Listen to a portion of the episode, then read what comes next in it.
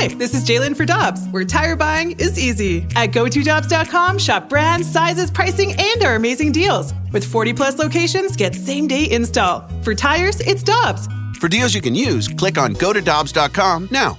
Another day is here, and you're ready for it. What to wear? Check. Breakfast, lunch, and dinner? Check. Planning for what's next and how to save for it? That's where Bank of America can help.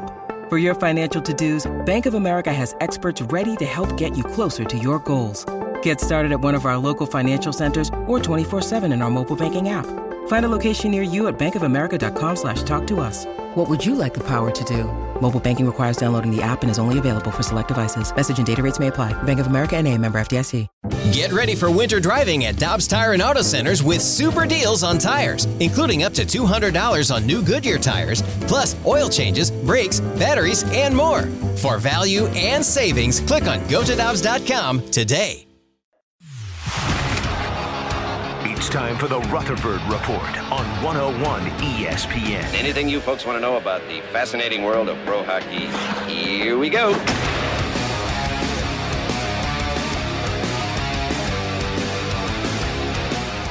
With Tanner Hendrickson, I'm Alex Ferrario. It is BK and Ferrario here on 101 ESPN. And the man himself, the man, the myth, the legend, the athletic blues insider, Jeremy Rutherford. He is back in action, although, of course, uh, he was still in action during that time off. But now you're officially back in action. No, it's good. Yeah, it's good to be back uh, writing on a regular basis and going to practice. That felt weird. Just got back from Centene, watching the, the line combinations and uh, the guys who just got signed today. We'll talk about that. Robert Bortuzzo, uh, Logan Brown out there. Jordan Kyrou, the fastest man in the world, was on the ice today. So, uh, yeah, fun to was be out like of a blur out there? I couldn't even Did you see, see the flames Wow. coming off of the skate a little bit? Connor McDavid, who Yeah. right now in the NHL. I heard a story that uh, I guess some guys were skating yesterday. You know, they're trying to get back into the, the swing of things. And Robert Thomas, uh, you know, Jordan Kyrou, David Perron were out there, and and they were, of course, you expect this when you get back from Vegas and you're the fastest skater. But they were ribbing them, saying, "Come on, show us, show us, show us." well, then a few players like created a wall and got in front of them and blocked them, and then Perron skated across the finish line and, and said, "Hey, I won, I There won." you go. So now he's officially beaten the fastest skater on the ice. Let's start there, though, JR. I mean, what a uh, what a showcase for Jordan Kyrou uh, in that weekend. We talked about it yesterday, and I don't know if he'll ever get to the superstar status, but you definitely are starting to trend in that direction when you think about one, he's a point per game player for the Blues. Two, he sets a record for most points or ties most points at the Winter Classic. Then he wins the fastest skater competition, which it's not just he beat Connor McDavid. He beat Cale Makar. He beat Dylan Larkin. He beat Adrian Kempe. A lot of fast skaters. And then on top of it, he scores five points in two All Star games. Like all of these things are just continuing to put Jordan Kyrou on the map. Yeah, that's the thing, Alex, and, and that's what I was thinking about as he won that fastest skater competition. You know, you got your phone and you can tweet, "Hey, he won the fastest skater," but you know, what does this mean? And, and I, I remember sitting there, you know, with my phone in my hand, and I thought, you know, big picture, look what this guy's done this year. Yeah. I mean, it's one thing, team leading 17 goals, 42 points. Okay, amazing. Like he has taken that step. And then all of a sudden, you know, four points at the Winter Classic. He's the star. Everybody's talking about him.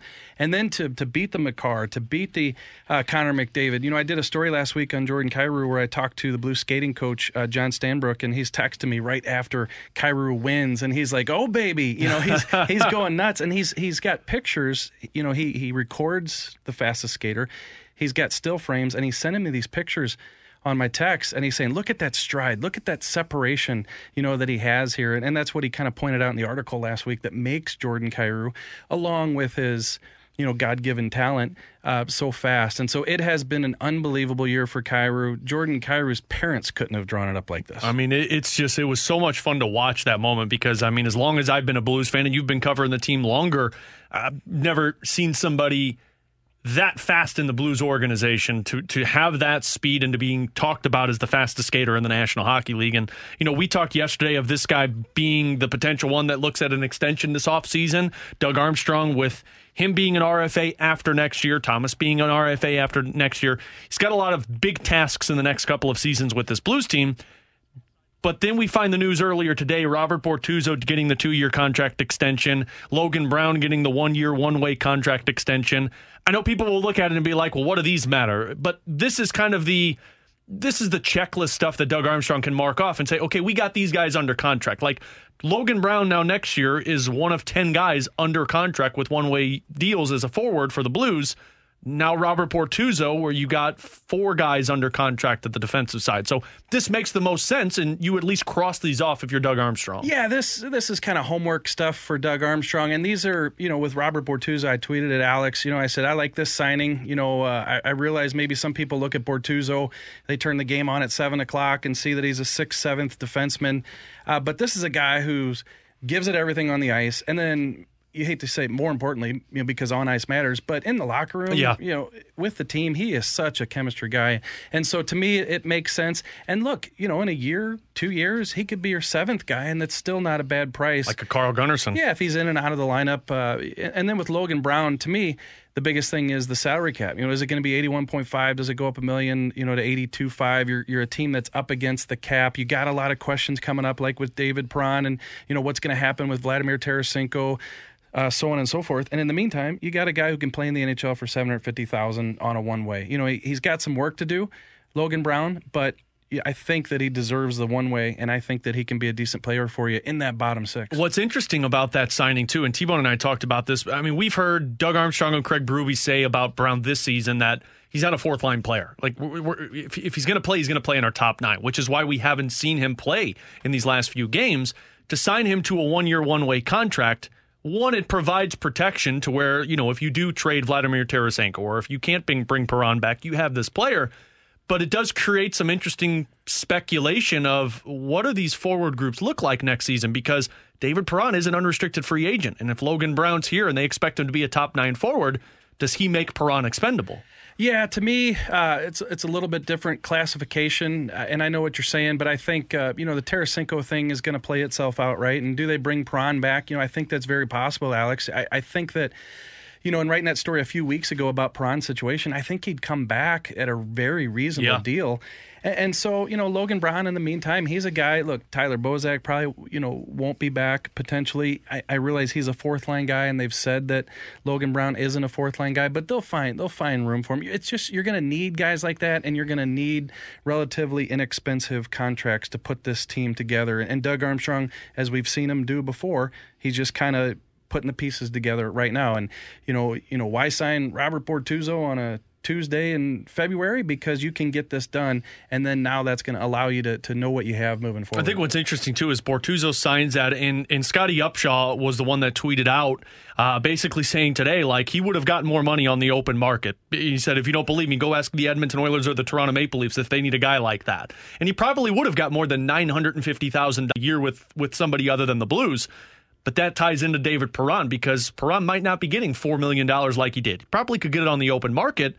But Doug Armstrong has got a track record of, of getting guys to reasonable contracts like the Colton Parayko, the Justin Faulks, the Torey Krugs, which keeps this core intact. Whereas you compare it to other teams where they have to overpay for people and they put themselves into a bind. Yeah, and I think with David Perron, look, he's coming off the four times four, so he's making four million, and now he's going to be in his mid thirties. Look, that first year of a new deal, you know, if it were here in St. Louis, he's going to be uh, mid thirties. So I think it's a situation where he knows that. You look at the lines today, third line, whatever you want to call them, first, second, third, doesn't really matter. But David Perron knows that Jordan Kyrou and the Robert Thomases and these guys are stepping up. Look, if anybody knows it, it's David Perron, right? Remember when he did it 19 years old and all of a sudden you start talking about some of those veterans are going to be pushed out because of the skill level Keith of Tkachuk sliding down a couple lines. because of a Perron, a Oshie, a mm-hmm. Berglund, so on and so forth, and and so he gets it. Uh, you know, if if if you believe, you know, David Perron wants to stay in St. Louis, and and I think he does. You know, you're probably looking if they can work it out a couple year deal at, at a decent salary. And and to me, look, if you can have David Perron on your third line, I think he still has enough to be able to contribute in that area. He's Jeremy Rutherford of The Athletic. He's with us here in studio uh, talking a little blues hockey. And uh, I have never made a crazy bold prediction on the radio at all.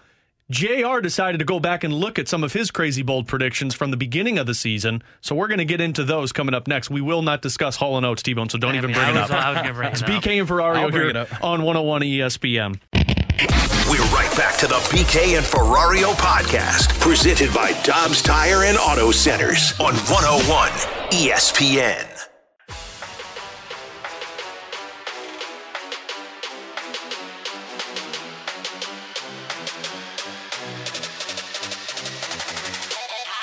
Like to think that myself and BK, you know, we make predictions, but they're usually generally mild temperature, and sometimes they're spot on, right, T Bone? Your bold prediction was Jordan Kyrou is going to be better than Vladimir Tarasenko. I haven't seen that pan out yet. Nailed it. Just because he's faster than Tarasenko doesn't mean he's better than Tarasenko. I got Better than Vladimir. I got the uh I got the well, I got the oats part down. I just got the whole part down. anyway, we got Jeremy Rutherford of the Athletic in studio with us, and I bring up the bold predictions because that's JR's most recent piece on the Athletic. And if you don't subscribe, you need to subscribe, not just for Blues content, but for Cardinals content as well. Phenomenal stuff from Jeremy Rutherford and Katie Woo. But JR went back on the 10 bold predictions that you had in preseason. And I got to say, JR, I was pretty impressed because a lot of those bold predictions panned out.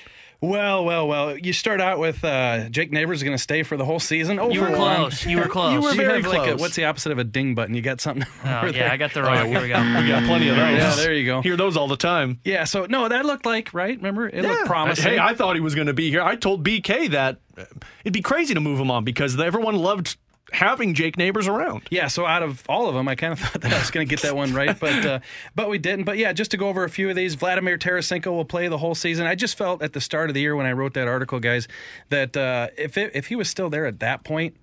It was probably going to be something that's done next offseason. So Yeah. it didn't seem like going out on a limb to say that Tarasenko uh, was going to be here. But you look at the season he's had. I don't think anybody could have could have pictured that. Forty points. He's been really good. Klim Kostin will struggle to find his footing. You know, I wrote in the story here that That was the big one. I remember sitting in the press box in Arizona uh, in October, and he scores two goals within like four minutes. That Like, was the oh, second game of the season too, his wasn't first. it? His first game of the season. And remember, they scored like five Yeah. goals in two minutes, or what? And so I think, uh, well, I'm going to get that one wrong. but he hasn't scored since. And listen, that's not a knock on him. He's playing nine and a half minutes a game on the, you know, fourth line. He leads the team in hits. It's just I think he's still trying to to, to find it a little bit. The Blues will have six 20 goal scorers. Alex, uh, I think they're on pace for seven right now. You're spot on with that one. Yeah, so, well, and a lot of people were talking about that at the beginning of the season. Here's one I thought was interesting. The Blues won't fight that much. Now, listen, last year they had 16 fighting majors in 56 games. This year, just seven. And so that Yeah. projects out to 13, but in an 82 game schedule. You know, I don't think this is alarming uh, to anybody. But the one thing I noted that is if you take out the uh, the Kadri hit on Faulk last year, Yeah. there were two re- retaliation Shen and. Faulk with them. Shen and Faulk just for that. So Yeah. two of the seven fights are basically And there's only been like three guys I think that have gotten into fights this season, right? Shen, Faulk, and Bortuzzo, or my oh Joshua would be the other one. yeah. You got Joshua with two, Shen with two, Bortuzzo with two, and Faulk with one. yeah. goes to show you the toughness style of this team. You know, the Kostin one was really interesting, and and I think that one was just understanding what his role was going to be. And other than that, I, I mean, you know, the six twenty goal scores is impressive. That goes to the depth of this team. But then you went into the bold predictions for the second half, JR. And this is where I wanted to get to because there were a couple that really stuck out to me. And Tanner and I were talking about these. And the first one was Robert Thomas. You have the projection that Robert Thomas could get to 60 assists this season. And you at the beginning of the year basically said, Boy, it wouldn't surprise me if this guy gets to 50 assists. And then he goes on his rampant tear and starts tearing it up with Jordan Kyrou and looks like the second portion of Hall and Oates on the ice. But then on top of that, you also have the ability that those two have created offensively. And I don't think it's that bold to think 60 assists for Robert Thomas. But man, what does that do to this team if you get a 60 assist player on it? Yeah, and we noticed in practice today, coming out of the break anyway, uh, Craig Berube really likes that line. Yeah. And who can blame him with Kyrou and Thomas and Tarasenko? They were back together again today, so you probably see that Thursday against uh, New Jersey. But yeah, Robert Thomas, I was watching in the preseason, and I remember tweeting that I th- I'm going to pencil this guy in for 50 assists. You know, some people said, wow, you know, I don't know that many. Well, he's on pace for 55. And so I said, why not stretch it out? Let's, let's go to 60. It's what we do here on BK and Ferrari. We like to stretch out our predictions. But I, I like giving some context to this, and, and Yeah. it sounds like you read the story, unless you're bluffing me here. But uh, I'm always bluffing. I'm great at poker. But so I went back year by year, and you know, you know, nobody got it you know. 60 plus assists in 2006, 7, 8, 9, 10. But you got to do the homework. And so you go back year by year Uh-huh. to see when's the last time somebody had 60 plus assists. Alex, you got to go all the way back to 93, 94. Craig Jan. Oh, I was hoping you were going to say Adam Oates. Damn. Close enough. 68 assists. So Wow. You know, he needs to pick up the pace a, a little bit because Mm-hmm. he's projected 55, you know, to get to 60, but uh, that'd be pretty, pretty unbelievable. T-Bone and I were talking. We had a text that came in yesterday that mentioned this. Someone made the comp of Jordan Kyrou and Robert Thomas. Could they? Could their potential meet what Jonathan Toews and Patrick Kane were for the Chicago Blackhawks? Kane is the tough one because I mean that that's a tough stretch for Jordan Kyrou, and the only part with Robert Thomas is the goal scoring because Toews was such a goal scorer as much as he was a playmaker.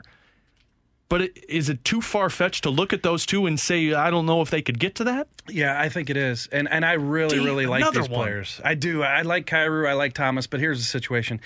You know, Patrick Kane's a number one overall pick, right? Mm-hmm. Jonathan Toews, do he go three? Yeah. Yeah, so he's three. You're talking about two, you know, top three picks, and you're not just picked there because of, you can play hockey.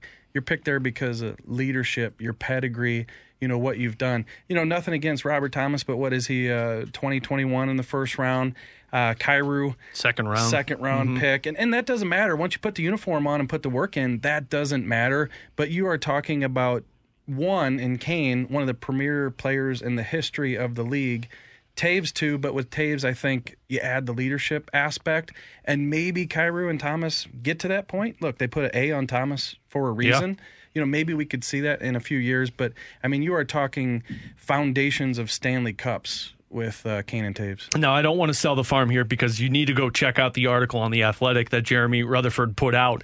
But the other one that really stood out to me, JR, was your bold prediction of the Blues adding a defenseman. And you picked Zdeno Chara. We've heard so many guys in the rumors of Jakob Chychrun and Ben Chiarot and Chara in Mayfield. I've brought up the name Ryan Graves, which apparently I am obsessed with. It's, he's my new Alexiak, I guess, in this circumstance. But why Zdeno Chara, JR? Well, here's the thing, and and I just want to give some context to the article.